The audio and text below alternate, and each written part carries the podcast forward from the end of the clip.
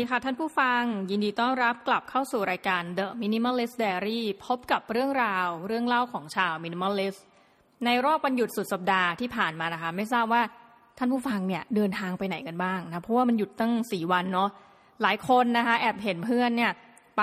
ต่างจังหวัดบ้างนะคะมีทั้งจังหวัดที่ไกลนะคะแล้วก็จังหวัดที่ใกล้ ในขณะที่บางคนเลือกที่จะอยู่บ้านบอกโอ้โหนานๆทีได้หยุดนะคะแล้วทำงานมาเหนื่อย หนักหนาสหัสกันมาก ไม่อยากจะออกไปไหนเลย คือหมายความว่าไม่ทำอะไรเลยนะคะ งานก็ไม่ทำทำความสะอาดบ้านก็ไม่ทำแล้วก็บางคนก็บอกว่าเฮ้ยไหนๆก็ได้หยุดแล้วนะคะ ก็ไปจัดการทำธุระให้เสร็จนะคะหลายคนเนี่ยถือว่าโชคดีหน่อยบ้านอยู่ไม่ไกลจากห้างมาก ก็ได้โอกาสไปทำธุระที่ห้าง เดี๋ยวนี้ห้างก็ดีมากใช่ไหมคะถ้าเกิดใครฟังเรื่องพัฒนาการของห้างอันนี้ไปโฆษณาให้แล้วกันนะอย่างสาวๆเนี่ยเขาก็จะมีการบอกถึงวิวัฒนาการของห้างเนาะ ว่าแต่เดิมเนี่ยห้างก็เป็นที่ที่ขายของในลักษณะนี้ สักพักเนี่ยเอาถึงใกล้ๆปัจจุบันแล้วกันก็มีการกรุ๊ปปิ้งนะเช่นว่าเราจะเห็นว่าธนาคารก็อยู่จะอยู่เป็นโซนเดียวกันนะคะร้านอาหารก็จะอยู่เป็นโซนเดียวกัน เพื่ออะไรก็เพื่อให้ผู้บริโภคอย่างเราเนี่ยหาของเนี่ยที่เราต้องการเนี่ยง่ายนะคะไม่ต้องไปแบบเฮ้ยธนาคารกรุงเทพอยู่ชั้นไหนนะคะหรือว่าร้านอาหารร้านนี้อยู่ชั้นอะไร ร้านเสื้อผ้านี่อยู่ตรงไหน คือพอกรุ๊ปปิ้งซะนะคะ เราก็เดินเข้าเดินออกอ๋อรู้แล้วชั้นนี้ชั้นสองร้านเสื้อผ้าอะไรแบบนี้นะคะคือความเป็นห้างเนี่ยมันส่งผลให้เกิดความสะดวกสบายในชีวิต อันนี้ก็ต้องยอมรับตรงๆ แล้วก็จะเป็นลักษณะห้างแบบ all in one นะคะคือไปหนึ่งทีเนี่ยคุณจะได้ของกลับมาทุกอย่างรวมทั้งธุระของคุณเนี่ยเสร็จหมดเลย อย่างห้างแถวบ้านน้องหมีเนี่ยมีรับชำระนะคะค่าน้ำค่าไฟรวมทั้งจ่ายค่าโทรศัพท์อันนี้ก็เป็นปกติอยู่แล้วนะคะซ่อมโทรศัพท์มือถือ ร้านอาหาร โรงภาพยนตร์นะคะลานโบลิ่งลานสเก็ต คือมีทุกอย่างที่เราต้องการอยู่ในสถานที่แห่งเดียวนะคะแต่ทีนี้เราไม่ได้มาพูดถึงเรื่องห้างค่ะ แต่ว่าอาจจะเป็นค่าใช้จ่ายที่เกิดจากห้างนะคะ หลายคนเลือกที่จะไปยิมนะคะ ไปจิมเนี่ยในห้าง เพราะรู้สึกว่าเออมันก็สะดวกดี เพราะว่าหลายห้างเนี่ยมีที่จอดรถใช่ไหมคะคือมีบางคนก็เหมือนกันว่าแบบไม่ชอบการเข้าออกกำลังกายในห้าง ก็เลือกที่จะไป อยู่ที่โรงแรมนะคะเพราะว่าหลาย ๆ โรงแรมนะเขาก็มีเหมือนเรียกว่ากระบวนการสร้างมูลค่าเพิ่มให้ตัวเองนะคะเปิดเป็นฟิตเนสแล้วคุณก็สมัครได้รายปีนะหรือว่าคุณจะไปฟิตเนสที่เป็นเชนนะคะคือมีหลายสาขาสถานที่บางอันก็ไปอยู่ในตึกในสถานที่ทำงานของคนทั่วไป ทีนี้ถ้าเกิดว่าคุณมีธุระที่จะต้องไปห้างบ่อย ๆ เอาง่าย ๆ เลยนะเช่นว่าลูกของคุณเนี่ยต้องไปเรียนพิเศษนะคะ ตัวคุณเองต้องเข้าไปออกกำลังกายในห้าง มันก็จะมีค่าใช้จ่ายอีกหลายอย่างที่เราคิดไม่ถึงนะตามมา หลายคนบอกว่าห้างมันสะดวกจอดรถนะคะแน่ๆเลยบางที่เนี่ยถ้าเกิดจอดเกิน 15 ทีก็เก็บตังค่าจอดรถแล้วเนาะในขณะที่พอเข้าห้างเนี่ย คุณก็มีแนวโน้มว่าจะต้องซื้ออาหารกินนะคะ อันนี้หลายคนบอกว่าไม่ปกติเข้าห้างไม่ซื้อนะคะ มีจุดมุ่งหมายประสงค์อะไรบางอย่าง ไปถึงไปทำธุระที่ธนาคารในห้างโอเคจบเดินออก อันนั้นก็ ยินดีด้วยนะคะแต่บางคนบอกว่าเฮ้ยถ้าเข้าห้างแล้วยังไงก็เลือกกินในห้างก็แล้วกันนะคะทีนี้ร้านอาหารในห้างเนี่ยมันก็มีความหลากหลายมากนะนี่ใกล้จะเข้าเรื่องไฮไลท์ของเราแล้วหลายคนก็เป็นแฟนคลับนะคะคือส่วนตัวเนี่ยก่อนที่จะมีงานมีการทำอย่างในปัจจุบันเนี่ยช่วงที่ตกงานอยู่ประมาณ 9 เดือนในชีวิตจริงเนี่ยเป็นแฟนคลับ food court มากนะคะ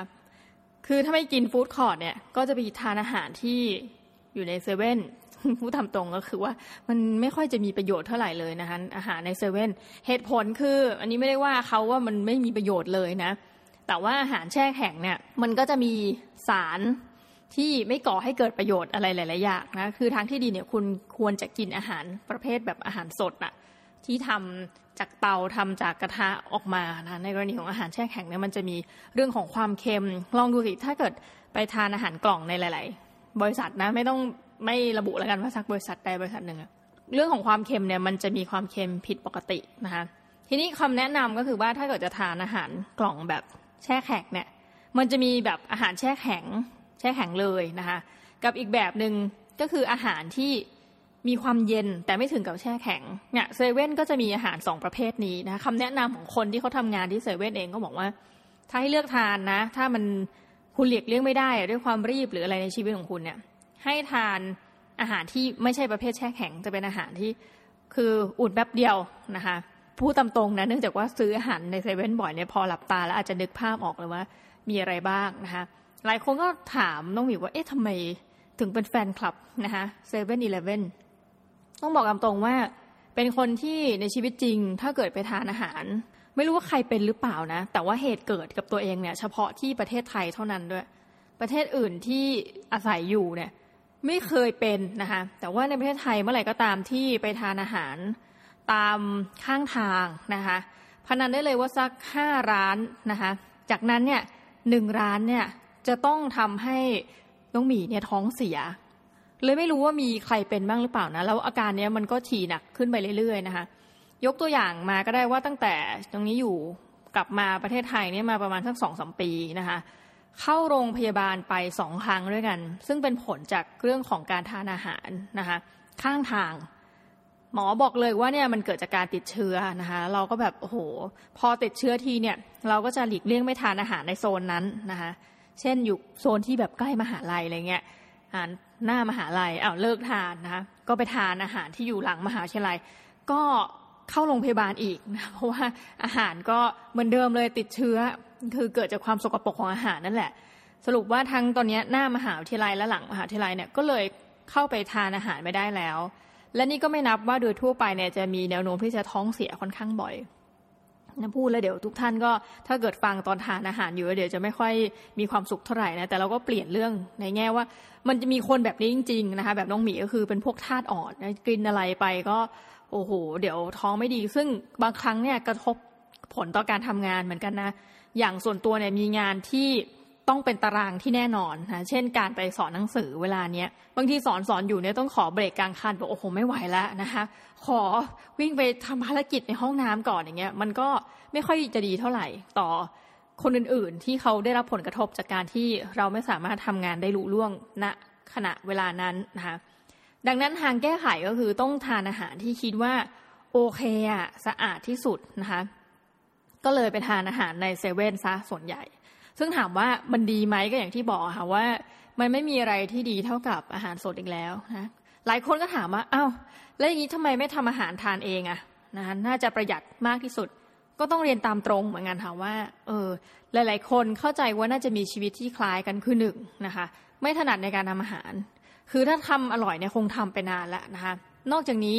อีกข้ออ้างหนึ่งที่สำคัญที่สุดในสามโลกนี้ก็คือ ไม่มีเวลานะคะทีนี้ก็เลยลองทำสถิติขึ้นมาเกี่ยวกับร้านอาหารในอีกแบบหนึ่งนะคะก็คือร้านอาหารภายในห้าง ซึ่งในห้างเนี่ยมันก็มีร้านหลายประเภทใช่ไหมคะทั้งที่เกินไปก็คืออย่างฟู้ดคอร์ทเนี่ยซึ่งแต่ก่อนเนี่ยเป็นแฟนพันธ์แท้มากเหมือนกัน เพราะเข้าใจว่าการที่อาหารเนี่ยจะเข้ามา ในระบบได้นะหมายถึงว่า มันก็ต้องมีการผ่านการ QC อะไรพอสมควรแหละ อันนี้เป็นความคิดส่วนตัวนะ คือต้องมีความสะอาดพอสมควร แต่อย่างไรก็ตามเราก็จะเห็นว่ามีคนถ่ายรูปถ่ายคลิปถ่ายอะไรมาเนี่ยเห็นแบบอย่างห้างที่แบบโหดี ๆ เลยนะคะห้างห้างหนึ่งใจกลางเมืองเนี่ยมีหนูกินอาหารอยู่ คือมันก็จะมีลักษณะแบบนี้หลุดลอดมาเข้าใจได้ แต่ท่านผู้ฟังรู้หรือไม่คะเคยไปสัมภาษณ์ เราพูดชื่ออะไรไม่ได้สักอย่างเดียวนะ เพราะว่าเดี๋ยวจะมีปัญหาทางด้านกฎหมาย เคยไปสัมภาษณ์คนที่ทำเป็นพนักงานนะคะซูเปอร์สโตร์ทั้งหลายเนี่ยเขาก็บอกว่าจริง ๆ แล้วแม้กระทั่งของที่เราซื้ออย่างเช่นข้าวถุงเนี่ยข้าวสาร อาหารกระป๋องเอยหรือว่าอาหารที่แพ็คมาเช่น แบบคุณไปซื้อองุ่นในในห้างใหญ่ ๆ อย่างเงี้ยนะมันก็จะมีกระบวนการที่หลุดรอดอยู่แล้วนะคะเขาบอกว่าบางทีเนี่ยบางคนเป็นพนักงานที่ห้างแห่งเนี้ย เขาบอกเขาจะไม่ซื้อของเลยเพราะเขารู้ว่าบางทีหนูอะไรก็เข้ามาแทะนะคะ ถ้าเราลองสังเกตแล้วกันว่า เอ๊ะสะอาดหรือไม่นะ บางทีเคยเจอเหมือนกัน เดินเข้าไปในห้างห้างหนึ่งแล้วแบบอ้าวทำไมเราจะไปซื้อข้าวถุงอะ่ะ แต่ว่ามันมีข้าวถุงที่แบบอยู่ข้างล่างเนี่ย ถุงรั่วนะคะ ตอนแรกก็เข้าใจว่าเออเป็นระบบการจัดการที่อาจจะทำตกหรือเปล่า มีใครทำถุงตก แต่พอไปดูไปคุยกับพนักงานนะเขาบอกไม่ใช่ อย่างเงี้ยก็คือหนูกัดนะคะ เพราะฉะนั้น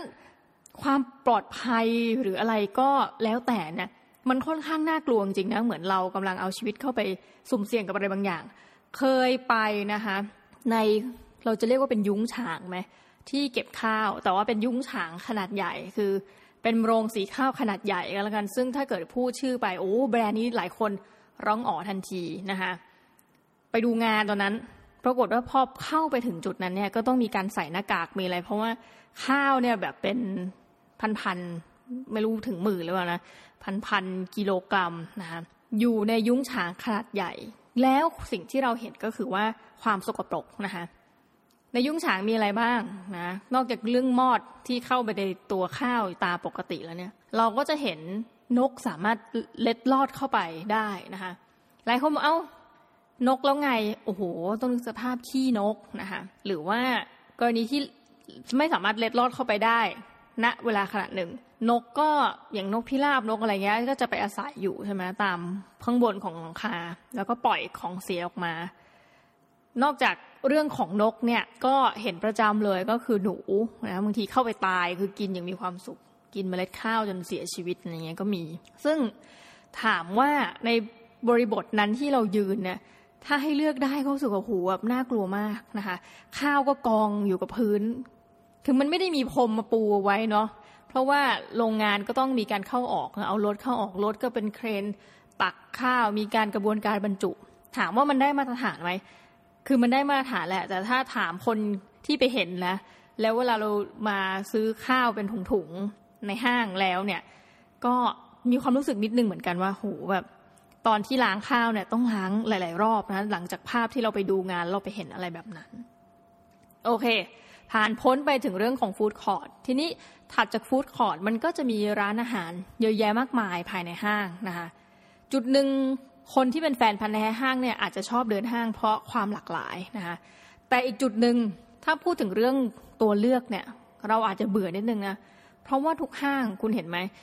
ร้านอาหารมันก็คล้ายๆกันไปหมดนะเพราะมันก็เป็นสิ่งที่เรียกว่าเป็น chainนอะ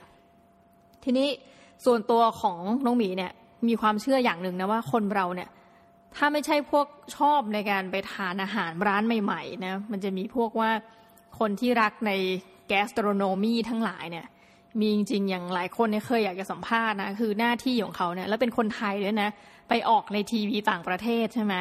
ออกประมาณว่าคือเป็นคนที่ชอบทานอาหารทั่วโลกต้องเป็นอาหารที่แบบโอ้อาจจะ Michelin star หรือถ้าไม่ถึงกับ Michelin star ต้องเป็นร้านที่แบบโอ้โหคนล่ำลือว่าแบบ อันนี้มันเจ๋งมากนะคะแล้วก็ทานอะไรแปลกๆอะที่เราอาจจะไม่ทานบางคนก็คือบินไปไต้หวัน บินไปญี่ปุ่น ไม่ได้เพื่อไปเที่ยวคือจองร้านอาหารไว้แล้วต้องไปทานนะคะโอ้อีกคนที่มีพฤติกรรมแบบนี้น่าจะเป็นคุณฟุกเกิดผลโอเค แต่ส่วนตัวไม่ได้มีตังขนาดนั้นนะคะ ก็เชื่อว่าหลาย ๆ คน คนชนชั้นกลางนะคะ หรือคนที่อะไรก็ตามแต่เนี่ยที่มีรายได้ประมาณหนึ่งก็อาจจะเลือกชอบที่จะเข้าไปใน ห้างร้านนะเพื่อบริโภคในร้านอาหารที่เป็นเชนทั้งหลายเนี่ย ทีนี้เราก็เห็นถึงความซ้ำไปซ้ำมาของร้านอาหารทำให้มีความเชื่อไปอีกอย่างว่าพฤติกรรมการกินของคนเนี่ย ไม่ค่อยที่จะเปลี่ยนไปมากนะคะอย่างส่วนตัวนี่ไปทำสถิติมาแล้ว เนื่องจากว่าเป็นสมาชิกของร้านอาหารสองร้านนี้นะคะ เป็นคนชอบทาน MK นะคะอันนี้ไม่ได้ค่าโฆษณานะ ต้องย้ำอีกทีหนึ่งเมื่อไหร่จะมีโฆษณามาลงรายการพวกเราก็ไม่รู้ ไม่อ่าเป็นคนชอบทาน MK แล้วนะคะ ก็เป็นคนชอบทานบาร์บีคิวพลาซ่านะคะ ตอนนี้ก็มีบัตรสมาชิก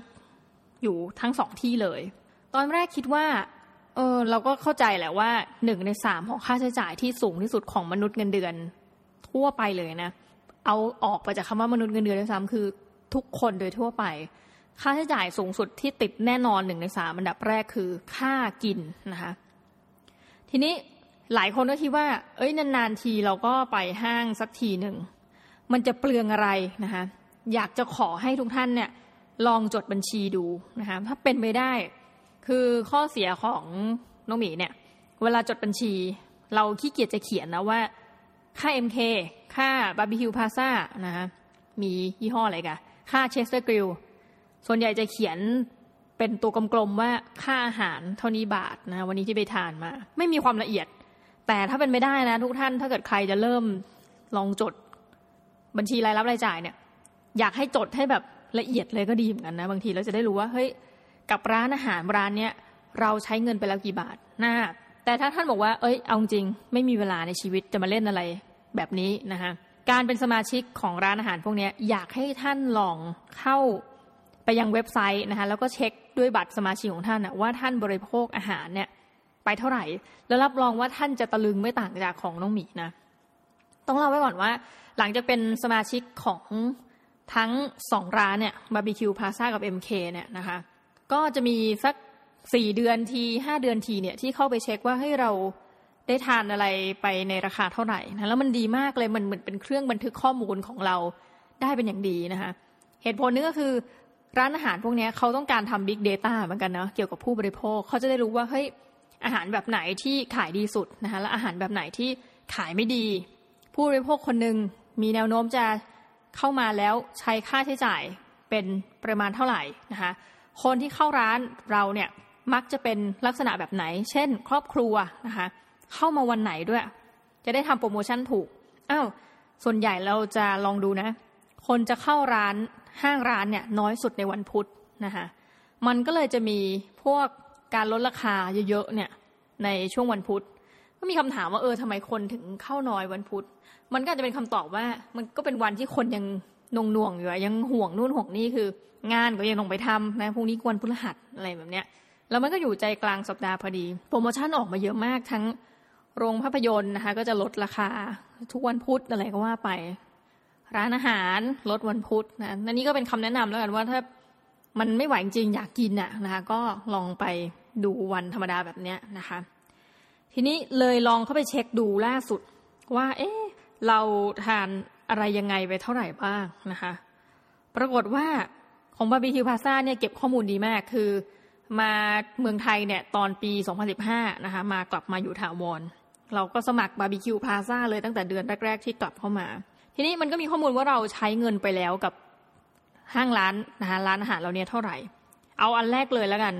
อย่างบาร์บีคิวพาซ่าเนี่ยนุ้งหมีใช้เงินกับมันไปทั้งหมดเนี่ยนะคะสามรอบเกือบประมาณสามปีเนี่ยเจ็ดพันสี่ร้อยเจ็ดสิบห้าบาท ฟังดูก็เยอะนะพอรวมๆหุ้ยตายแล้วโหเจ็ดพันสี่ร้อยเจ็ดสิบห้านะคะ แต่สิ่งที่น่าสนใจก็คือว่า โอ้ ค่าเฉลี่ยสูงพอสมควร ถามว่าไปกินร้านแบบเนี้ย แน่นอนเราไม่ไปทานคนเดียวอยู่แล้วนะคะ ส่วนใหญ่ก็จะผัดกันออกเอาคนไปทาน แต่ว่าลักษณะการไปทานเนี่ยมั่นใจตอบได้เพราะจำได้ คือจะไปทานก็ประมาณสักสองถึงสามคนนะคะจะไม่ถึงกับทานกันเป็นเป็นฝูงเป็นอะไรเนี่ยเจ็ดพันสี่ร้อยเจ็ดสิบห้าบาทเนี่ยเฉลี่ยที่จ่ายไปต่อครั้งเนี่ยก็เท่ากับครั้งละแปดร้อยสามสิบบาทนะคะสำหรับบาร์บีคิวพาซาคือด้วยจำนวนคนสองถึงสามคนต่อครั้งที่ไปทานเนี่ยเดี๋ยวมันจะบอกได้เลยว่าร้านไหนเนี่ยถูกกว่ากันนะคะตอนแรกก็เข้าใจว่าโห บาร์บีคิวพาซาเนี่ยด้วยสาขาที่น้อยกว่า MK มากนะคะ น่าจะมีราคาที่ถูกกว่า เออ จริงหรือเปล่าเดี๋ยวต้องติดตาม อะแปดร้อยสาสิบาทเนาะทีนี้พอมาดู MK นะคะ นี่ MK เนี่ยพอดีว่าพอเปลี่ยนบัตรเนี่ยเขาจะไม่ได้เก็บข้อมูลยาวเหมือนบาร์บีคิวพลาซ่า MK คือบัตรออกใหม่เมื่อไหร่เขาก็จะเก็บเริ่มข้อมูลจากตอนนั้นนะคะ ทีนี้สมัครไปตอนปี 2017 นะคะ เดือน 11 ก็คือพฤศจิกายน ยังไม่ครบปีเลยนะ นี่คือเดือนพฤศจิกายนเป็นต้นมานะน้องหมีทาน MK ไปแล้ว 4,396 บาทนะคะ4,396 บาท คิดเป็นเฉลี่ยต่อครั้งนะคะ ต้องย้ำว่าจำนวนคนที่ไปทานเนี่ยเท่ากันกับบาร์บีคิวพลาซ่านะ คือ 488 บาทต่อครั้ง สรุปฟันธงง่ายๆเลยนะ MK เนี่ยคือทั้งทั้งสองอันนี้เรากินให้อิ่มเหมือนกันเนาะอิ่มแบบว่าไม่ต้องไปกินที่ไหนแล้วหลังจากนี้นะคะ MK ราคาถูกกว่าบาร์บีคิวพลาซ่าถึงเกือบจะประมาณสัก 30-40%ด้วยกันนะคะ เออ พอเห็นตัวเลขนี้ก็น่าสนใจพอสมควรนะ คือมันก็ผิดค่าจากที่เราคิด เพราะว่า MK เนี่ยเคยคุยกับเพื่อนที่เล่นหุ้นนะคะอย่าแม่เรียกเล่นก็เรียกลงทุนในหุ้นด้วยกัน หุ้น M เนี่ย MK นี่คือหุ้นตัว M เฉยๆนะ อย่าไปซื้อ MK นั้นอีกบริษัทหนึ่ง มีคนถามว่าหุ้น M เนี่ยควรจะซื้อหรือเปล่านะคะเราก็ไม่ได้ตอบจนตอนท้ายสุดหรอกว่าควรจะซื้อหรือไม่ แต่เพื่อนก็เลยนั่งคำนวณว่าอาหารแต่ละจานเนี่ยราคามันขึ้นมากี่เปอร์เซ็นต์ ในรอบที่เราเป็นเพื่อนกันมา โอ้ปรากฏว่าราคาอาหารขึ้นสูงมากนะคะ คือสิ่งหนึ่งที่เป็นปัญหาณปัจจุบันเนี่ยที่คิดนะ คือราคาอาหารเวลาขึ้นเนี่ย มันไม่ได้ขึ้นไปตามกับเงินเดือนมนุษย์นะคะ ที่แน่ๆ MK ตอนที่นั่งคุยกันณวันนั้นนะในรอบประมาณสักไม่กี่ปีนะคะอาหารเนี่ยขึ้นราคาไปถึงประมาณหลายเมนูนะสามสิบเปอร์เซ็นต์นะคะฟังแล้วดูน่ากลัวมากสามสิบเปอร์เซ็นนี่ ต้องทำงานกี่ปีไม่รู้ถึงจะได้เงินเดือนขึ้นประมาณนั้น โอ้หลายคนบอกว่าอยู่เอกชนสบายนะคะขึ้นปีละเจ็ดถึงเก้าเปอร์เซ็นต์นั้นก็เป็นโชคอันดีของคุณนะคะแต่ว่าอย่างน้องมีผู้ซึ่งไม่ได้ทำงานภาคเอกชนเนี่ยโอ้โหเงินเดือนขึ้นทีละพันสองพันอย่างเงี้ยนะคะก็ใช้เวลานาน เพราะนั้นเงินเดือนเรามันคือเขาเรียกว่าอาจจะมีเงินเดือนต่ำแต่มีรสนิยมที่สูงกว่าเงินเดือนนะคะก็พอดูถึงค่าใช้จ่ายว่าโหมิหน้า ค่าใช้จ่ายอาหารของเราเนี่ยถึงสูง เพราะว่าเราเป็นคนที่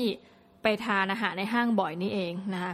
อันนี้ฝากไว้แล้วกันเผื่อใครที่แบบสนใจในการทำบัญชีเนี่ยอยากลองให้ทุกท่านเขียนนะคะดังนั้นมาเดี๋ยวขอเฉลยเลยแล้วกันนะว่า ด้วยพฤติกรรมของน้องหมีเนี่ยซึ่งเป็นคนที่หนึ่งทำอาหารทานน้อยมากนะคะแล้วการทำอาหารของตัวเองเนี่ยไม่ได้ประหยัดกว่าการไปห้างนะเพราะว่าเพราะว่าอะไรนะหนึ่งคือเราทำอาหารไม่บ่อย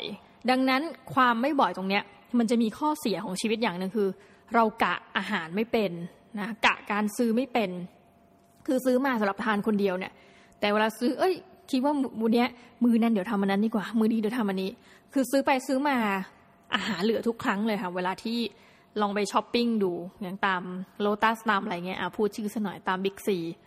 ซื้อทีไรเนี่ยอาหารต้องมีเหลือทิ้งตลอด เพราะเราคำนวณอย่างไรก็ไม่เป็นนะด้วยความที่ทำอาหารบ่อยๆวิธีแก้นี่มันง่ายนิดเดียวคือ คุณจะต้องทำกินให้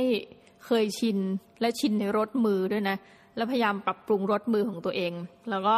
มันก็น่าจะในที่สุดแล้วเนี่ยมันน่าจะปรับจูนจนจนได้อะนะคะ แต่ว่าปัจจุบันเนี้ยพูดตามตรงว่ายังทำไม่ได้ แล้วก็เลยพึ่งการทานอาหารนอกบ้านเป็นส่วนใหญ่นะคะร้านอาหารที่ทานเนี่ยมีที่ไหนบ้างอะอย่างที่ห้างเนี่ยเราก็บอกไปแล้วว่าเราชอบอยู่ไม่กี่ร้านก็คือ อย่างที่ได้กล่าวมาข้างต้น ถ้าไม่นับฟู้ดคอร์ทนะคะ แล้วก็อาหารที่ทานที่เหลือๆเนี่ยก็จะเป็นเข้าในเซเว่นเนี่ยค่อนข้างบ่อย เพราะว่ามีปัญหาเรื่องท้องไส้ไม่ค่อยดีเนาะถ้ามันหลีกเลี่ยงไม่ได้จริงก็จะทานอาหารภายในมหาวิทยาลัยนะคะซึ่งหลายคนก็บ่นว่าพอไปตรวจสอบอาหารเนี่ยอาหารก็ไม่ไม่ได้มาตรฐานความหมายคือค่าความสกปรกเนี่ยมันก็เกินเลเวลที่คนทั่วไปจะยอมรับได้ นี่คือจากการสุ่มตรวจนะคะแต่เราก็มันหลีกเลี่ยงไม่ได้จริงก็ต้องทานในหลาย ๆ วัน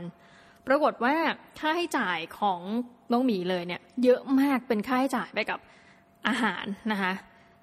ขอเฉลยด้วยความตกใจกันแล้วกันว่า นี่คือราคาสำหรับหนึ่งคนนะต่อเดือนนะคะโดยเฉลี่ยเนี่ยจะอยู่ที่นะคะต่ำสุดที่ผ่านมาในปี 2018 เนี่ย คือ 6,000 กว่าบาท นี่คือราคาสำหรับต้องมีตัวเดียวคนเดียวเลยนะ ในเรทที่สูงสุดนะคะ เข้าใจว่าเดือนนั้นนี่น่าจะ มีญาติมีอะไรมาเที่ยวเนี่ยก็เลยต้องเลี้ยงข้าวนะคะ อยู่ที่16,000บาทนะคะเอาเป็นตัวเลขกลมๆเพราะจริงมากกว่านี้นิดหนึ่งบวกบวกลบนิดหนึงหมื่นหกพันบาทในเดือนเมษายนนะก็ยังงงว่าเอ๊ะทำไมเดือนเมษาราคามันสูงขึ้นเยอะนะคะ ถือว่าเลนจ์เนี่ยต่างกันมากนะเดือนที่ถูกสุดนี่กินประมาณหกพันแพงสุดหมื่นหกนะคะอย่างไรก็ตามโดยทั่วไปถามว่าใช้เดือนละเท่าไหร่ก็ไม่น้อยนะคะ ทั่วไปแล้วเนี่ย คนเดียวเลยนะคะ ทานเดือนละประมาณแปดพันกว่าบาท อืม หลายคนก็บอกว่า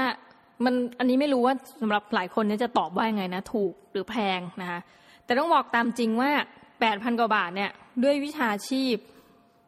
ประการหนึ่งนะ ถ้าจะไปกินกับแหมอาชีพเราจริงมันก็ไม่ได้มีลูกน้องนะคะ แต่ว่าถ้าจะไปกินกับ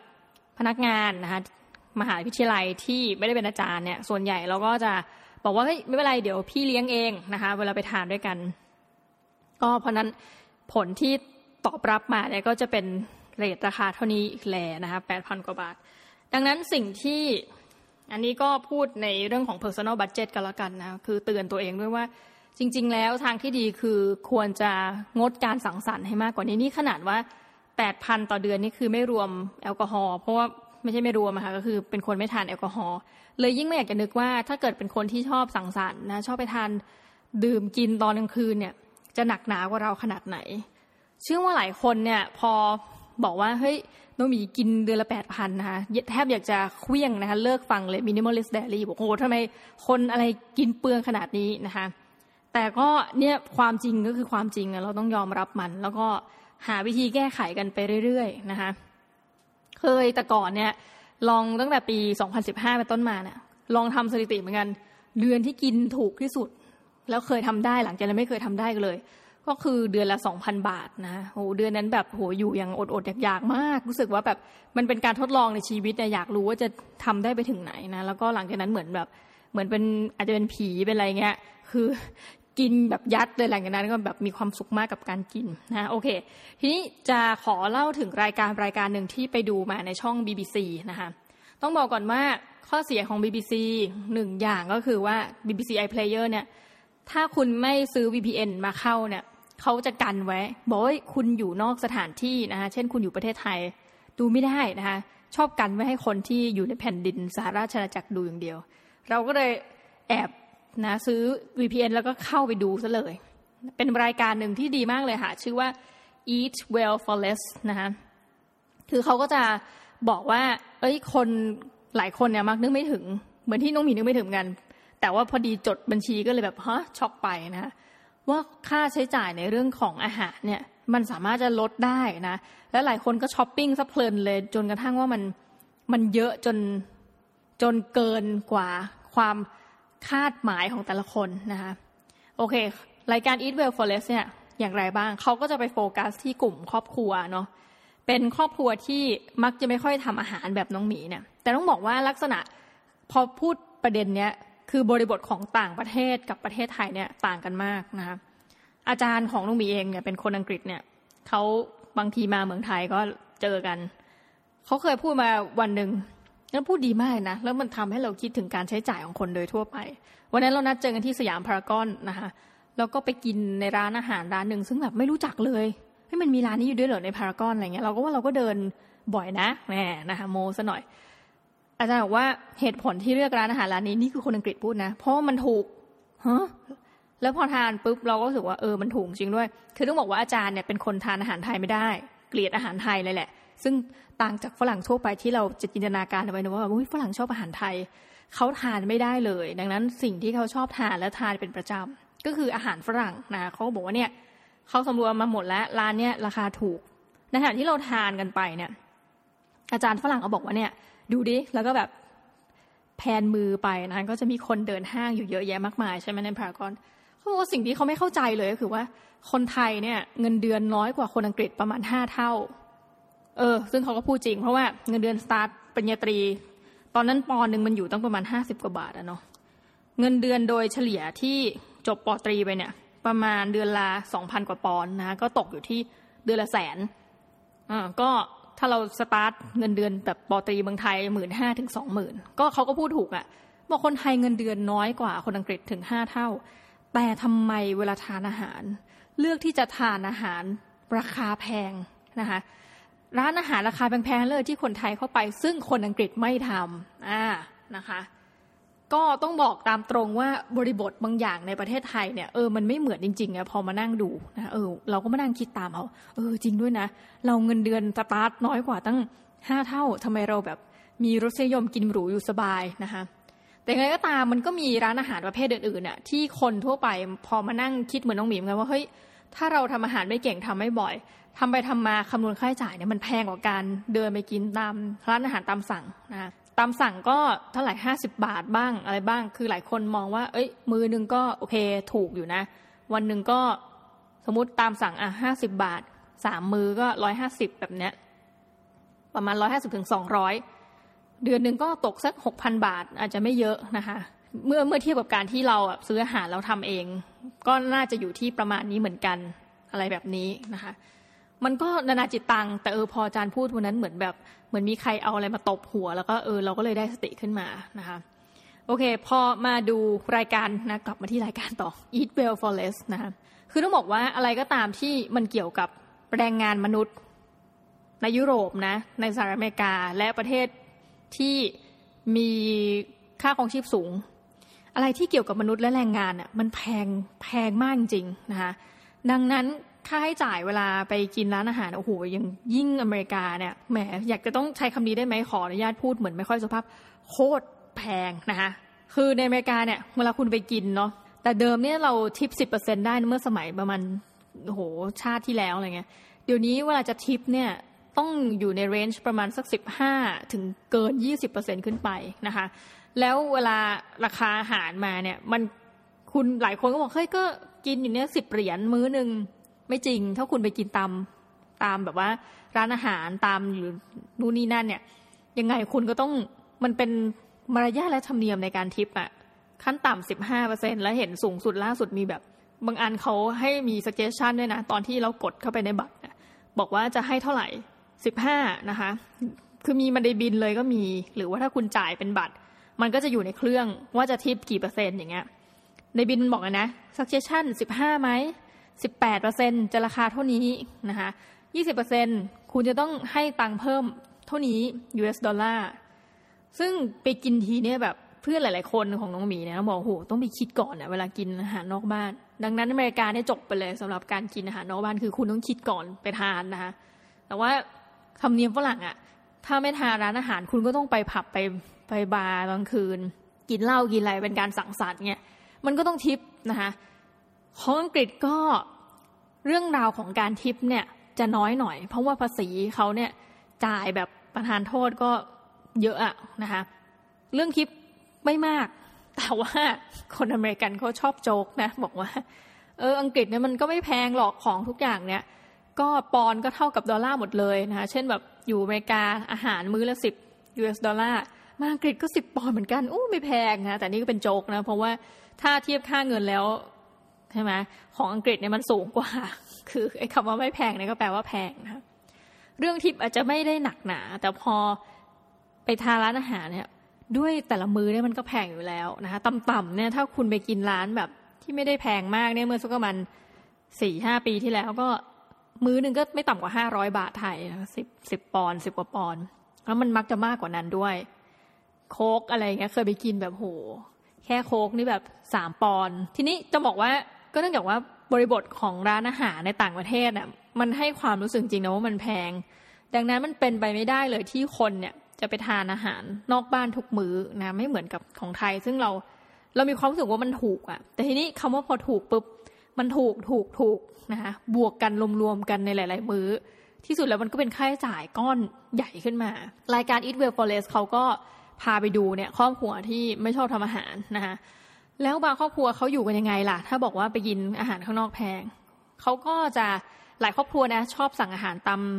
แบบว่าโทรเอาอะเดลิเวอรี่มานะคะ ซึ่งมื้อหนึ่งเนี่ยมันดูเหมือนราคาไม่แพงจริง ประมาณแบบสิบปอนด์แต่นี่คือเฉพาะมื้อเดียวเนาะดังนั้นพอไปกินรวมๆกันสักสามมื้อเนี่ยก็แบบสุดยอดมากนะคะ ข้อหนึ่งที่เขาบอกในรายการ Eat Well for Less เนี่ยก็คือว่า เวลาคุณจะไปช้อปปิ้งซื้ออะไรในอย่างเมืองอังกฤษมันก็จะเป็นแบบมี Sainsbury's Waitrose หรือว่าไปเทสโก้นะคะแม้จะชอบนึกถึงคำว่าโลตัสเรื่อยเลยแต่นี้ต้องท่านผู้ฟังเตือนข้าพเจ้าด้วยนะว่าเดี๋ยวพูดผิด อย่างไป Tesco Express Tesco เฉยเนี่ย ไม่ว่าคุณจะไปเข้าที่ไหนก็ตาม ก่อนจะไปช้อปปิ้งให้ทำให้แน่ใจก่อนว่าคุณเขียน shopping list ไว้นะคะ คือต้องถือไปเลยเป็นใบๆอันนี้เขาบอกเป็นวิธีการที่ถูกต้อง ไม่ใช่ว่าเดินไปด้วยไอเดียว่าเฮ้ยอาหารหมดตู้แล้วเดี๋ยวต้องไปซื้อ แบบ blank อะ ซึ่งหากว่ากระทั่งเราเองเนี่ย เวลาไปเดินในห้างนะเราไม่ค่อยจะเขียนเหมือนกันนะว่า เอ้ย เราต้องการซื้ออะไร มันคือมันพอจะมีในหัวแต่บางครั้งก็พูดตามตรงค่ะหลุดมาเหมือนกัน ยิ่งหูเวลาซื้อ ซื้อของกับซื้ออาหารเนี่ยมันให้คนละความ คนละฟีลกันเลยอะอย่างง่ายๆน้องหมีเนี่ยจะซื้อของต่อเมื่อของหมดนะคะเช่นอ้าวเฮ้ยรู้แล้วช่วงนี้ เช่นนะแชมพูใกล้หมดละ คือบางครั้งเนี่ยก็ไปห้างเพื่อซื้อแค่แชมพูอย่างเดียว อันเนี้ยคือถ้าเป็นของมันง่าย มันนึกง่ายเฮ้ยอันนี้กำลังหมด แต่พอบางบางบางอาทิตย์เนี่ยนะที่เรามีอารมณ์อุ้ยอยากทำอาหารอาทิตย์เนี่ยแล้วเราก็ไปตัวเปล่าเนี่ยพูดตรงเป็นคนไม่ถือ shopping list เลย พอไปแล้วกลับมากลายเป็นว่าซื้อขนมเกินแบบยี่สิบเปอร์เซ็นของราคาของของทั้งหมดอะโดยที่แบบความตั้งใจเราคือเราจะไปซื้อของมาทำอาหารกินเนี่ยเนี่ยอย่างเงี้ยก็คือปัญหาของการไม่มี shopping list เชื่อว่าคนหลายคนมากนะคะ ไม่ได้มี shopping list เวลาเราเดินไป ถามว่ารู้เพราะอะไรก็สังเกตดูก็ได้คนรอบๆก็จะเดินถือถืออะไรนะรถเข็นไปเข็นรถเข็นไปแล้วก็แบบ เดินงมหานู่นหานี่คล้าย ๆ กับเรานะแล้วก็คิดว่าน่าจะได้ของที่ไม่พึงประสงค์ คือที่สุดแล้วมันไม่ได้อยู่ใน list แล้วก็ซื้อมา ทีนี้สิ่งที่ควรทำในประการแรกเวลาคุณไปช้อปปิ้งก็คือมี list นะคะโดยเฉพาะเวลายิ่งอย่างยิ่งเลยนะจะซื้ออาหารเขาก็ eat well for less เนี่ยมันก็จะไปแบบให้คนที่ร่วมรายการเนี่ยเขาก็จะแอบดูก่อนว่า คนพวกนี้ช้อปปิ้งอย่างไรนะคะปรากฏว่าหลายคนเลือกที่จะอะมีถือเขาถือมาจริงๆนะ shopping list แล้วก็จะ tick ไปทีละอันอย่างไรก็ตาม เนื่องจากห้างเนี่ยมันทำให้เราแบบ รู้สึกว่าอยากซื้ออะมันก็จะมีของล่อใจเราแบบเยอะแยะมากมายรวมทั้งแบบเฮ้ยซื้อแบบ two for one อะไรอย่างเงี้ยนะแบบลดราคานะลดราคาจากป้าย หรือว่าใกล้หมดอายุแล้วก็จะมาวางกองกองกองไว้ทำให้หลายคนเนี่ยเกิดอารมณ์แบบว่า เฮ้ย เราซื้อนี้ดีกว่านะคะคือสรุปแล้วเนี่ยถือ shopping list มาหลายคนก็ไม่มีประโยชน์ เพราะว่า ซื้อทั้งของที่อยู่ใน shopping list และซื้อของที่ไม่ได้อยู่ใน shopping list อันนี้ก็เป็นอีกปัญหาหนึ่งซึ่งเขาก็บอกว่าจะต้องได้รับการแก้ไข ทีนี้พอเขาซ่อนกล้องแล้วเขาก็โผล่มาปุ๊บเขาก็จะไปยืนที่สถานที่จ่ายเงิน ให้รู้ว่าอ้าวคุณจ่ายเงินเท่าไหร่นะคะปรากฏว่าโอ้หลายคนที่มาเป็น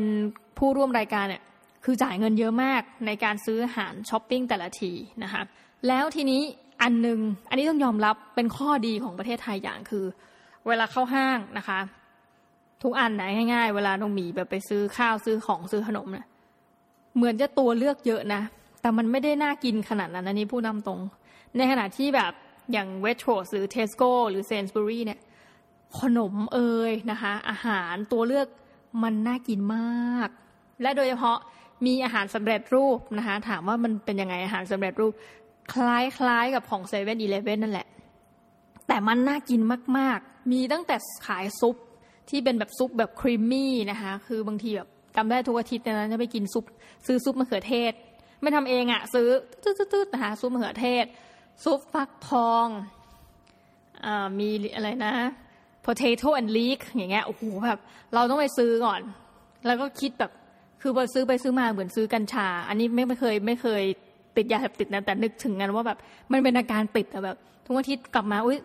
ไม่ได้ถ้าไม่ได้กินซุปมะเขือเทศแล้วจะเป็นจะตายนะคะก็คืออาหารพวกแบบ ready meal พวกเนี้ยเขาก็บอกว่าจริง ๆ ไม่ควรซื้อเลยเพราะราคามันสูง ทีนี้ช้อยส์มันเยอะมาก เยอะขนาดไหนอย่างบางอันเนี่ย ซึ่งเขาบอกว่าโหเราทำเองก็ได้เนี่ยอย่างเงี้ยนะคะก็คือเป็นมันฝรั่ง คือปกติเราแค่ปอกใช่ไหมเราก็แค่ตัดมัน แต่ว่าเขามีบริการแบบนั้นก็คือปอกแล้วตัดมาให้แล้วก็ขายเป็นถุงๆนะคะคนอังกฤษที่เขาไม่ทำอาหารเนี่ย พวกที่เขาเรียกว่าคล้ายๆ มักง่ายเนะตามรายการบอกเนี่ย ก็คือซื้อไอ้ถุงถุงพวกเนี้ย แล้วก็แค่ตัดถุงออกใช่ไหมมาในถุงพลาสติก ตัดถุงออก เอามันฝรั่งออกมา เข้าเตาอบจบแล้วแต่เขาบอกว่า คุณดูดิไอ้ process แค่คุณไปซื้อมันฝรั่งสดน่ะ ปอกแล้วตัดแล้วอบเนี่ย มันมันต่างกันไหม กล่าวคือมันไม่ต่างกันเลย แล้วทำไมคุณไม่ซื้อของสดละ่ะ ไปซื้อของฟรอเซนทำไมนะคะเอออันนี้จริง อันนี้จริงเหมือนกัน แต่ก็อย่างที่บอกไงว่า เออ ในห้างเมืองไทยเนี่ย อาหารแบบขนมมันอะไรเงี้ยยังไม่ยังไม่เยอะในในในความรู้สึกที่แบบหูอะไรเงี้ยนะคะ นี่เขาก็ดูดูต่อปรากฏว่า ที่สุดแล้วคนส่วนใหญ่เนี่ย ก็จะเลือกอาหารที่ตัวเองไม่ได้ตั้งใจอะที่จะเลือกซื้อแต่แรกเนาะ แล้วเขาก็มาให้พิสูจน์เหมือนกันว่า อาหารเนี่ย ที่เคยคุยไปแล้วนะคะว่าหนิงเนเทล่าเนี่ยมันมันมียี่ห้อเรียนแบบชื่อหนูเทลซ่าเนี่ยแล้วเขายังไม่เคยกินเนี่ยเขาก็เลยเอาแยมเนี่ย ยกตัวอย่างเนาะแยมแต่ละบริษัทเนี่ย เอามาวางแล้วเอาตัวเลเบลออกมานะแล้วให้คนมาชิมว่าแยมมันไหนเนี่ยอร่อยที่สุด แล้วให้คนโบดที่สุดแล้วกลายเป็นคนโบดเนี่ย แยมราคาถูกอร่อยสุด แล้วเขาให้ดูด้วยนะ พอเฉลยปุ๊บเขาเลยบอกว่าเนี่ยคำตอบก็คือ มันไม่ใช่ว่าของแพงของที่เป็นแบรนด์ แล้วจะดีแล้วถูกใจกับทุกคน กลายว่าคนส่วนใหญ่เนี่ย มีสตินะครับ ไปในการเชื่อมแบบของที่ไม่ใช่ราคาถูกสุด แต่ถูกอะ่ะ ก็ยังอยู่ในเกณฑ์ราคาที่ถูกประมาณแบบสมมุติสักมีสิบอันดับที่แพงเขาก็คนจะชอบเดี๋ยวเบอร์สามเบอร์สี่นะคะซึ่ง มันก็เลยบอกมาอีกอย่างหนึ่งว่า ไม่ใช่ว่าการซื้อของแพงของที่เป็นแบรนด์เนี่ยแล้วคุณจะได้ความรู้สึกที่แบบหูอร่อยเสมอไป แต่อย่างไรก็ตามนะอย่างในพวก Freakonomics Radio หรือว่าหนังสือเศรษฐศาสตร์อื่นๆเนี่ยมันเป็นหลักการปกติมาก เขาบอกว่าเวลาทดลองทางจิตวิทยาเนี่ยอาจจะเป็นจิตวิทยาจิตวิทยาผสมกับเศรษฐศาสตร์นะคือให้คุณกินไวน์นะคะโดยหลอกว่า ไวน์นี้มันเป็นไวน์ราคาแพงซึ่งจริงมันวงเล็บมันคือราคาถูกนะ กับอีกกลุ่มหนึ่งนะมีแบบพวกโตแปรต้นโตแปรตาม กลุ่มทดลองกลุ่มอะไรเนี้ยกลุ่มหนึ่งกินไวน์ที่มันคือมันคือไวน์แดงราคาถูกธรรมดานั่นแหละ กลุ่มหนึ่งเนี่ยถูกหลอกว่าแบบเฮ้ยไวน์เนี่ยแบบเป็นไวน์ชั้นดีนะคะกับอีกกลุ่มหนึ่งก็ก็รู้อะว่าเนี่ยคือไวน์แดง ปรากฏว่าไวน์แดงธรรมดาเนี่ยปรากฏกลุ่มที่ถูกหลอกเนี่ยว่าเป็นไวน์แบบชั้นดีเนี่ย มีความพึงพอใจ แล้วบอกว่าวน์อันนี้อร่อยกว่าเมื่อเทียบกับอีกกลุ่มหนึ่งนะดังนั้นเนี่ยเรื่องของคำว่าแบรนดิ้งนะคะการทำให้มันเป็นแบรนด์เนี่ยมันมีผลต่อความคิดของมนุษย์จริงนะ แต่อยากให้ทุกคนเนี่ยเวลาซื้อนะคะหลายคนก็ถามว่าเฮ้ยคุณซื้อเพราะว่าเหตุผลหรืออารมณ์ ทุกคนจะบอกว่าโอ๊ยไม่จริงอะ่ะ เราเป็นคนมีเหตุผล มนุษย์เป็นคนมีเหตุผล แต่ร้อยละร้อยเชื่อค่ะว่า คนแบบจำนวนมากถึงมากที่สุดเนี่ย ซื้อของตามอารมณ์ ไม่ใช่เหตุผลนะคะดังนั้นคือตอนนี้เราก็รู้ตรงกันแล้วนะหนึ่งคือควรจะมี shopping list นะคะทำเป็น list ไว้สักหน่อย ถัดไปคือ ถึงแม้จะมี shopping list แล้วเวลาเดินเข้าไปซื้อของเนี่ยก็กรุณาอย่าซื้อของที่อยู่นอกเหนือ shopping list นะคะไม่เช่นนั้นคุณก็จะเปลืองมากเวลาของออกมาแล้ว ส่วนใหญ่จะมีแนวโน้มว่าจะเป็นของที่หนึ่งกินไม่หมดสองก็คือ ไม่มีประโยชน์ เช่นพวกขนมขบเคี้ยวอะไรก็ว่าไปนะอะ มี list แล้วซื้อของตาม list ถัดไปก็คือว่าข้อสามไม่จำเป็นเลยที่คุณจะต้องซื้อของที่มีเป็นยี่ห้อที่มีราคาแพง เพราะผลพิสูจน์ก็บอกมาแล้วจากการทำ blind test ว่า เฮ้ย คนก็ไม่ได้ถ้าเกิดคนไม่รู้ว่ายี่ห้ออะไรเนี่ย ก็ไม่ได้เลือกของที่แพงที่สุดอยู่ดีนะ ก็จะไปเลือกเนี่ย เบอร์สองเบอร์สามเบอร์สี่จากสิบรายการนะเรียงจากถูกไปแพง อันนี้ก็ ข้อสี่แล้วกันนะที่อยากจะเสริมก็คือ เวลาเลือกซื้อสินค้า อย่าซื้อตามอารมณ์นะให้ซื้อตามเหตุผล ซึ่งเดี๋ยวเราคงจะมานั่งคุยอีกทีว่า แล้วไอ้คำว่าเหตุผลเนี่ยนะมันคืออย่างไร how to นะคะซื้ออย่างไรให้มีเหตุผลอะโอเค ในรายการ Eat Well f o r e s ก็คือพอซุ่มดักดูนะแล้วก็ไปยืนดูที่ตรงที่จ่ายเงิน แล้วเขาก็จะบอกเลยแต่ละคนเนี่ย พฤติกรรมคุณซื้อแย่อย่างนั้นแย่อย่างนี้ ซึ่งเราก็ได้เรียนไปแล้วว่าบางคนก็ซื้อพวกอาหารแบบทำสำเร็จ ซึ่งเขาบอกว่าไม่ต้องซื้ออย่างนี้มันแพงสุดนะซึ่งเราก็คงรู้กันอยู่แล้วนะคะ แต่จริงพูดวันนี้ก็ยังย้ำอีกทีว่าในห้างเขาในเวลาอาหารที่มันทำสำเร็จ คุณมีทุกอย่างอะที่อยากจะกินแบบอาหารอินเดียสำเร็จรูปแบบซุปเอยนะคะอาหารฝรั่งฟิชพายอะไรเงี้ยคือไม่ต้องทำเองเลยแค่ซื้อมาเอาเข้าเวฟหรืออบมาจบ ชีวิตอย่างเงี้ยอย่างไรก็ตามของพวกนี้มันก็ยังมีคุณค่าทางโภชนาการไม่เท่ากับการทำเองนะคะเขาก็รายการนี้มันดีนะ คือเขาก็จะพยายามแบบว่าเอาของมากองรวมๆกัน แล้วก็บอกว่าเฮ้ยของเหล่านี้เราสามารถซื้อของอื่นๆ ที่ราคาถูกกว่า และมีแบบภาวะโภชนาการที่ดีกว่าได้เขาก็แนะนำนอกจากนี้เขายังสอนในรายการจะสอนให้แต่ละคนเนี่ยลองหัดทำอาหารเองนะคะ ซึ่ง ในปัจจุบันเนี่ย ถ้าเราดูรายการอาหาร ไม่แน่ใจว่าทุกท่านติดรายการอะไรกันบ้างนะ คือหลายครั้งที่ดูอะเป็นไหมมันก็ดีนะ ดูไปแล้วมันก็ดีแต่โอ้โหแบบเฮ้ยทำไมเครื่องเคียงเยอะจัง แล้วก็รู้สึกว่า กลายเป็นว่าอาหารเนี่ย มันเป็นสิ่งที่เหนือเกินกว่า อยู่เพื่อกิน แต่เป็นอยู่เพื่อความแบบกินอย่างเพลิดเพลิน อย่างมีสุนทรียะรสอย่างเงี้ย แล้วพอเราไปดูตามรายการอาหารเนี่ย บางทีก็รู้สึกว่าเฮ้ยถ้ามันถ้ามันจะยากขนาดนี้ไม่ทำดีกว่าอะไรแบบเนี้ยนะคะ คือไม่รู้ว่าใครเป็นหรือเปล่านะ แต่ส่วนตัวคนที่แบบไม่ชอบทำอาหารในน้องมีเนี่ยมีความรู้สึกแบบนั้นรายการนี้เขาก็จะเป็นการสอนทำอาหารแบบที่แบบเออง่ายที่สุดอ้าวทำซอสมะเขือเทศเองทำยังไงนะ หรือว่าทำแบบ แทนที่จะไปซื้อสำเร็จเออแล้วเราก็เป็นหนึ่งในคนที่พูดแล้วก็นึกงานจริงนะเวลาทำสปาเกตตี้ทานนะวันไหนมีอารมณ์แบบว่าสุนทรีแบบว่าอยากกินอาหารฝรั่งเนี่ย ก็ไปซื้อสปาเกตตี้สำเร็จใช่ไหมคะเอามาต้ม ต้มนี่ก็แบบทุกทีก็จะต้มแล้วมันก็ยังแข็งอยู่เหมือนเดิมเนี่ย แล้วก็ซื้อไอ้ซอสมะเขือเทศสำเร็จเขาก็บอกเฮ้ยอันนี้มันจะไปทำทำไม อันนั้นแต่นั้นก็นิดนึงนะทำแป้งเองเลย แล้วก็สอนทำซอสก็เนี่ย ไปซื้อมะเขือเทศ หั่นหั่นหั่นนะเอาซื้ออันเนียนมานะคะหั่นหั่นหั่นเนี่ยวิธีการหั่นก็หั่นอย่างนี้ เอาทอดทอดกี่นาทีลงกระทะใส่แค่นี้เองคืออาหารฝรั่งเนี่ยบางที ถ้าแบบมันบดจะง่ายก็ง่ายมากนะก็คือแบบซื้ออแค่ใส่เกลือ ใส่พริกไทยจบนะถ้าเกิดใครชอบดูความแบบว่าอาหารเนี่ยมันทำง่ายแล้วแบบไม่ต้องมีอะไรมากเนี่ยไปดูเจมี่โอลิเวอร์แนะนำคือทุกครั้งจะบอกว่าอะ อะใส่เกลือนะคะ ใส่พริกไทยจบ แล้วดูรสชาติอร่อย แล้วก็ดูง่ายมากนะคะ จะมีใส่ใบชาใบอะไรนิดๆหน่อยๆแต่ว่ามันคือข้อหนึ่งนะที่แอบรู้สึกว่าเป็นอีกหนึ่งเหตุที่จะทำให้คนไทยเนี่ยไม่ค่อยอยากจะทำอาหารสำหรับพวกที่ทำไม่เก่ง อันนี้เป็นข้อสังเกตนะคะก็คืออาหารไทยเนี่ย คุณสังเกตนะ ไปอยู่ทั่วโลก อาหารญี่ปุ่นยังมีญี่ปุ่นถูกญี่ปุ่นแพงรวมทั้งอาหารจีน แต่อาหารไทยเนี่ย ส่วนใหญ่แล้วในเรทราคามักจะมีราคาสูงเสมอ เหตุผลนี้ก็คือ เราเป็นชาติที่มีกระบวนในการทำอาหารไทยเนี่ยหลายตลบเหลือเกิน และมีเครื่องปรุงเนี่ยเยอะมากๆขิงขาตะไคร้กระเทียมคือคุณต้องนึกภาพนะคะที่เกาหลีเฮ้อกิมจิจบทุกอย่างจะแก้ปัญหาได้ด้วยกิมจินะคะ หรืออาหารจีนก็ไอซอสแบบอะไรนะ OXO อะ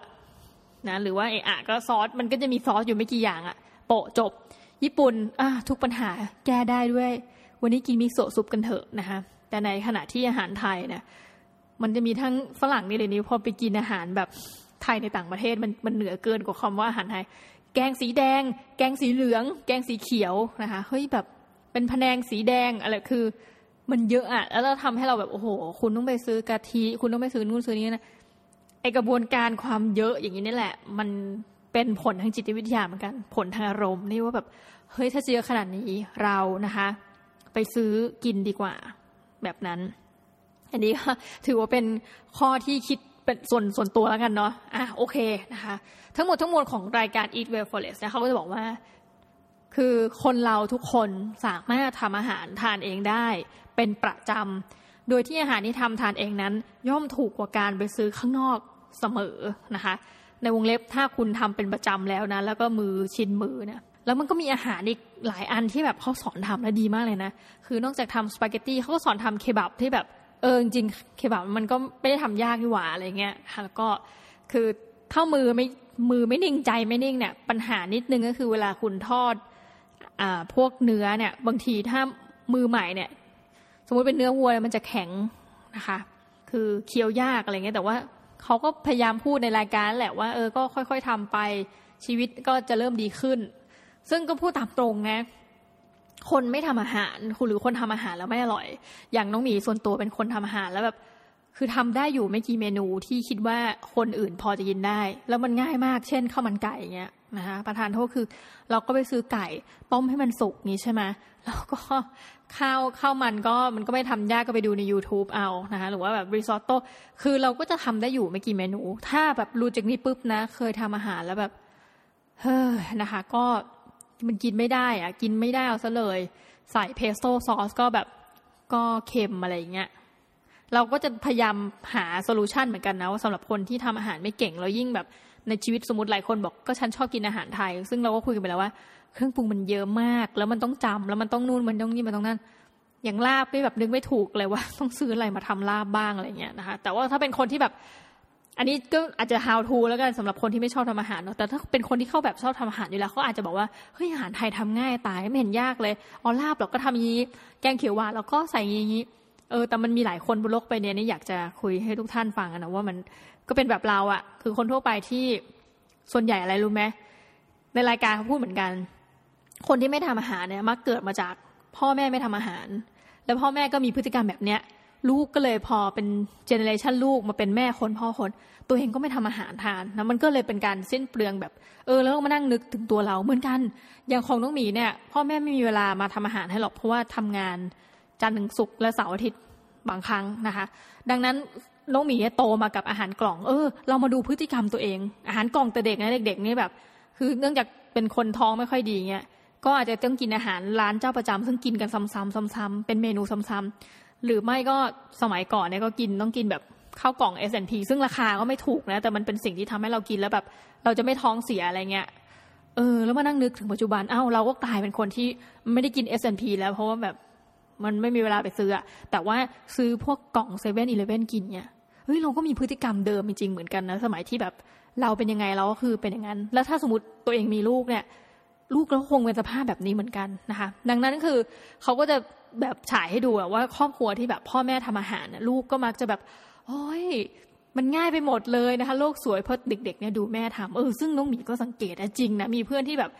แม่ทำอาหารนู่นนี่นั่น แล้วตัวเองก็ติโอ้ยแม่ทำแม่อร่อยนี่ต้องเติมนี้พอโตมากลายเป็นคนทำอาหารอร่อย เพราะว่า เด็ก ๆ แบบดูแล้วไงจำจากแม่มาแล้วก็เอามาปรับปรุงเอง โอเคเอาว่าแบบมันหลากหลายเรื่องเหลือเกินนะแต่วันนี้เรามาพูดถึงเรื่องของอาหาร ก็ถามว่าท่านผู้ฟังได้อะไรนะคะ ก็เฮ้ยไม่แน่ใจเหมือนกันพูดมาทั้งหมดเนี่ยท่านได้อะไรบ้างหลายคนที่ทำอาหารอยู่แล้วเขาอาจจะไม่ได้คิดว่าว่าก็ฟังไปงั้นแหละ ฟังคนทำอาหารไม่เป็น แล้วก็อาจจะขำกิกกักกิกักนะแต่ว่านี่ขอพูดในฐานะคนที่แบบเฮ้ยอ่อนด้อยในการทำอาหารแล้วกันว่า อย่างไรก็ตาม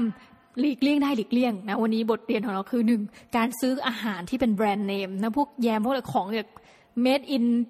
UK made in USA อะไรเงี้ยให้เราไม่ระวังไว้ว่ามันอาจจะไม่ได้อร่อยขนาดนั้นก็ได้ เราไปซื้อแบรนด์ alternative ที่แบบราคาถูกกว่านะเช่น Nutelsa เป็นต้นนะคะ alternative to Nutella นะคะเรื่องของแบรนด์เนาะแล้วถัดไปก็คือเวลาจะไปนี้จะไปไหนนะเข้าห้างเนี่ยให้ถือ shopping list ไปด้วยนะคะสำหรับกรณีอันนี้ ใส่ดอกจันว่ากรณีที่จะไปซื้ออาหารเนี่ยต้องเขียนให้ละเอียดเลยว่า มันต้องมันต้อง break down เลยนะว่าแบบแต่ละมื้อเนี่ยเราคิดว่าเราจะทำอะไรกิน หรือว่าถ้าคุณไม่ถึงกับซื้อเป็นทั้งอาทิตย์เนี่ยอาหารทั้งอาทิตย์นะหมายถึง ก็ให้คุณ break down ไปเลยว่าเฮ้ยถ้าเราจะซื้อเฉพาะสำหรับทานอาหารของสองวันเนี้ยภายในสองวันเราจะกินอะไร คือมดคิดเป็นมือแล้วจะนึกออกแล้วแต่อ๋อ มันต้องมีอุปกรณ์นี้นี่นี่โอเคจบนะคะ ถัดไปก็หลังจากช้อปปิ้งลิสต์คือ ซื้อตามช้อปปิ้งลิสต์นะคะ ไม่มีอะไรมากแล้วก็อันหนึ่งที่จะพยายามบอกและยัดเยียดทุกคนก็คือว่า อย่าซื้อตามอารมณ์นะคะให้ดูที่เหตุผลแน่โอเคเนาะสำหรับวันนี้เนี่ยนะก็เป็นเวลาสมควรแล้ว เมาส์แตกนานมากแล้วใครอยากไปตามเนี่ย เรียนเชิญไปซื้อ VPN นะ เราก็แหมไม่ไม่รู้จะบอกว่ายี่ห้อไหนดีก็ คุณก็ไป Google เอานะคะ แล้วก็ สามารถเข้าไปดู BBC ได้เดี๋ยวจริงสัปดาห์หน้าเนี่ยมีอีกอันหนึ่งที่ไม่ได้ดูในช่อง BBC แต่เป็นช่อง 4D ซึ่งแบบเจ๋งมากนะคะ ก็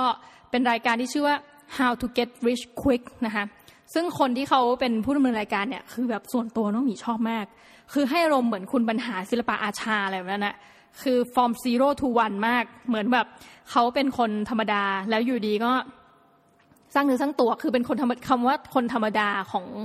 ของอังกฤษเนี่ยน่าจะหมายถึงคนที่เป็นชนชั้นแรงงานเนาะอันนี้จะเรียกว่าคนธรรมดา คนธรรมดาที่คนในสังคมทั่วไปมองว่ามีโอกาสในการก้าวขึ้นมาร่ำรวยเนี่ย อาจจะยากลำบากนิดนึงอะไรเงี้ย เพราะว่าการที่คุณเป็นชนชั้นแรงงาน เป็น blue collar มันจะมี rate ที่แบบ fixed rate อยู่ว่าคุณจะมีรายได้ประมาณเนี้ยนะคะแล้วก็มันเป็นการทำแบบเช่น คนทำงานในเหมืองทำอะไรเงี้ย ซึ่งเดฟอะเขาก็บอกว่าเป็นชนชั้นแรงงานมาก่อน แล้ววันหนึ่งก็เป็นคนที่มีเงินนะในหลักหลายล้านเหรียญแล้วเดฟก็บอกว่า เนื่องจากเขาเป็นคนธรรมดามากนะคือเขามาจากแบบเนี่ยศูนย์อะไรเงี้ยเขาก็บอกว่าเฮ้ยเขาอยากทำรายการทีวี ซึ่งเกี่ยวกับเรื่องเงินเงินทองทองเนี่ย ให้มันดูแล้วแบบเออพอเรามาดูเราเข้าใจง่าย ดูง่ายดู ดูไม่ใช่รายการแบบShark Tank หรืออื่นๆน่ะที่คุณต้องมีมีความเป็น คือไม่ใช่ไม่ใช่จากศูนย์น่ะแต่มีความบวกหนึ่งในระดับหนึ่งเวลาคุณดูพวกรายการแข่งขันทางธุรกิจทางอะไรอย่างเงี้ยเนาะคือเหมือนหลายคนจะมีความเป็นไม่อาจจะไม่ใช่ถึงกับต้นทุนในทางการเงินนะถึงถึงจะเริ่มมาจากศูนย์เนี่ยแต่ว่าพอไปถึงรายการแบบนั้นน่ะมันเหมือนเขาไม่ได้อยู่ใน step ที่เรียกว่าเลขศูนย์แล้วอะไรเงี้ยนะคะอาจจะยกเว้นแบบถ้ารายการในเมืองไทยเรานึกถึงแบบรายการที่คล้ายๆเดฟเนี่ยน่าจะเป็นบกพวกรายการปลดหนี้อะไรเงี้ยแต่ว่าเดฟเขา ทำอะไรเหนือไปกว่านั้น เดี๋ยวยังไงสัปดาห์หน้าเนี่ยเพราะตอนนี้กำลังตามดูในหลายๆเอพิโซดอยู่ จะมาเล่าเรื่องราวของคุณเดฟนะคะแล้วก็รายการที่แกไปทำทำหลายรายการมาก แล้วแบบดูทุกครั้งสนุกทุกครั้งด้วยความแบบคนบ้านๆอย่างคุณเดฟเนี่ยนะคือนึกอะไรไม่ออกพูดจริง ๆ เพราะว่าตัวเล็กๆเนี่ยตัวแบบค่อนข้างเตี้ยให้นึกถึงคุณบรรหารศิลปอาชาเหมือนเลย โอเค เดี๋ยวยังไงสัปดาห์หน้าเนี่ยเดี๋ยวเราเจอกันใหม่นะคะแล้วก็ต้องขออภัยด้วยจริงๆที่แอบมาสายนิดนึง ขอเมาท์ได้ไหมขอเมาท์ที่มาสายลง episode นี้สายเนี่ยจริงไม่ค่อยอยากแก้ตัว เพราะว่าเราควรจะมีหน้าที่คือทำให้ตรงต่อเวลา แต่ว่าหนึ่งเป็นคนจัดเวลาส่วนตัวอะไรไม่ไม่ค่อยได้เรื่องเท่าไหร่คือปรากฏว่าน้องมีได้ต้องส่งเป็นโครงการขอทุนวิจัย ซึ่งมันเป็นหน้าที่ประจำของอาจารย์ที่ต้องมานั่งทำนะเขียนจนถึงเจ็ดโมงเช้าไม่ได้นอนก็เลยไม่ได้มาอัดรายการ เชื่อไหมท่านผู้ฟัง อันนี้ตลกมากคือเราพิมพ์งานเนี่ยนะรู้สึกพิมพ์คืนนั้นสิบกว่าหน้า แบบสองคืนเนี่ยสิบกว่าหน้ารวมกันเนี่ยพิมพ์จนกระทั่งปวดนิ้วกลางอะ คือตอนเนี้ยผู้ขำๆนะน้องมีไม่สามารถชูนิ้วกลางให้ใครได้เพราะแบบเจ็บนิ้วมาก คือมันเคาะแป้นพิมพ์จนแบบ คือโอ้ยตายแล้วนิ้วหงิกอะ่ะประมาณนี้นะคะก็เลยมาอัดรายการสายหน่อย แต่ไม่เป็นไรนะเดี๋ยวสัปดาห์หน้าเนี่ยจะมาพบกับท่านผู้ฟังใหม่เนาะแอบคิดถึงหลาย ๆ คน ไม่รู้เป็นไงยังมีคนติดตามรายการนี้อยู่หรือเปล่าไม่รู้ไม่แน่ใจเหมือนกันนะคะเพราะว่ามันเริ่มจะแบบเริ่มนอกเรื่องไปเยอะแล้วจากคำว่า minimalist diary นี่คือคำจำกัดความของเราไปไกลมาก แต่ว่ายังไงก็ยังคิดถึงท่านผู้ฟังทุกท่านเลยนะนี่พูดจากตามใจจริง แล้วก็หลายท่านที่บอกว่า อันนี้นอกเรื่องอีกนิดนึง รอฟังรายการของศาสตราจารย์ดรธเนศเจริญต้องบอกตามตรง อันนี้ไม่ค่อยอยากพูดเดี๋ยวลูกสาวเขารู้อะคืออย่างนี้ อาจารย์ธเนศเนี่ยนะคะนี่ขอร้องบอกใจจริงว่า ค่อนข้างยุ่งมาก แล้วก็มีมีเรื่องราวของชีวิตส่วนตัว ซึ่งมันไม่ได้ดราม่าอะไรมากแล้วแต่ว่าเป็นแบบก็คนอายุเกินหกสิบกว่าเงี้ยก็จะมีป่วยนิดๆหน่อยๆนะคะอันนี้พูดระหวังว่าลูกสาวเขาจะไม่มาฟังนะเดี๋ยวเป็นกังวลแทนคุณพ่อคุณแม่ ก็เลยยังระงับการจัดรายการอยู่ เดี๋ยวรออาจารย์ธเนศแบบว่าให้มีชีวิตอันแสนสดใสกลับมาอีกครั้งหนึ่งมาแน่นอนนะคะเพราะว่าอะไรรู้ไหมอาจารย์ธเนศกับน้องหมีเนี่ยมีบุคลิกคล้ายกันอย่างหนึ่งคือเราเป็นคนบ้าอยู่ทั้งคู่ ถ้ามีคนบอกว่าเฮ้ยทำรายการประเด็นนี้ให้หน่อย รับรองทำแน่นอนนะคะเราสองคน ก็เดี๋ยวกลัวยังไงเดี๋ยวไม่ต้องห่วงนะน่าจะกลับมาใหม่หมดนะทั้งรายการมินิมอลลิสทั้งอาจารย์ธเนศก็อย่าลืมติดตามกันนะคะ แล้วคิดว่า ทุกท่านน่าจะกินดีอยู่ดีเนาะหลังจากฟัง episode นี้นะคะเลิกซื้อเลยแบรนด์แพงๆ เราไปซื้อแบรนด์แบบชิวๆนะคะแบรนด์เทสโก้แบรนด์อะไรเงี้ยแล้วก็แบบลองกินดูมันก็อร่อยเหมือนกันแหละเนาะโอเคสำหรับวันนี้ขอลาไปก่อนนะคะ สวัสดีค่ะ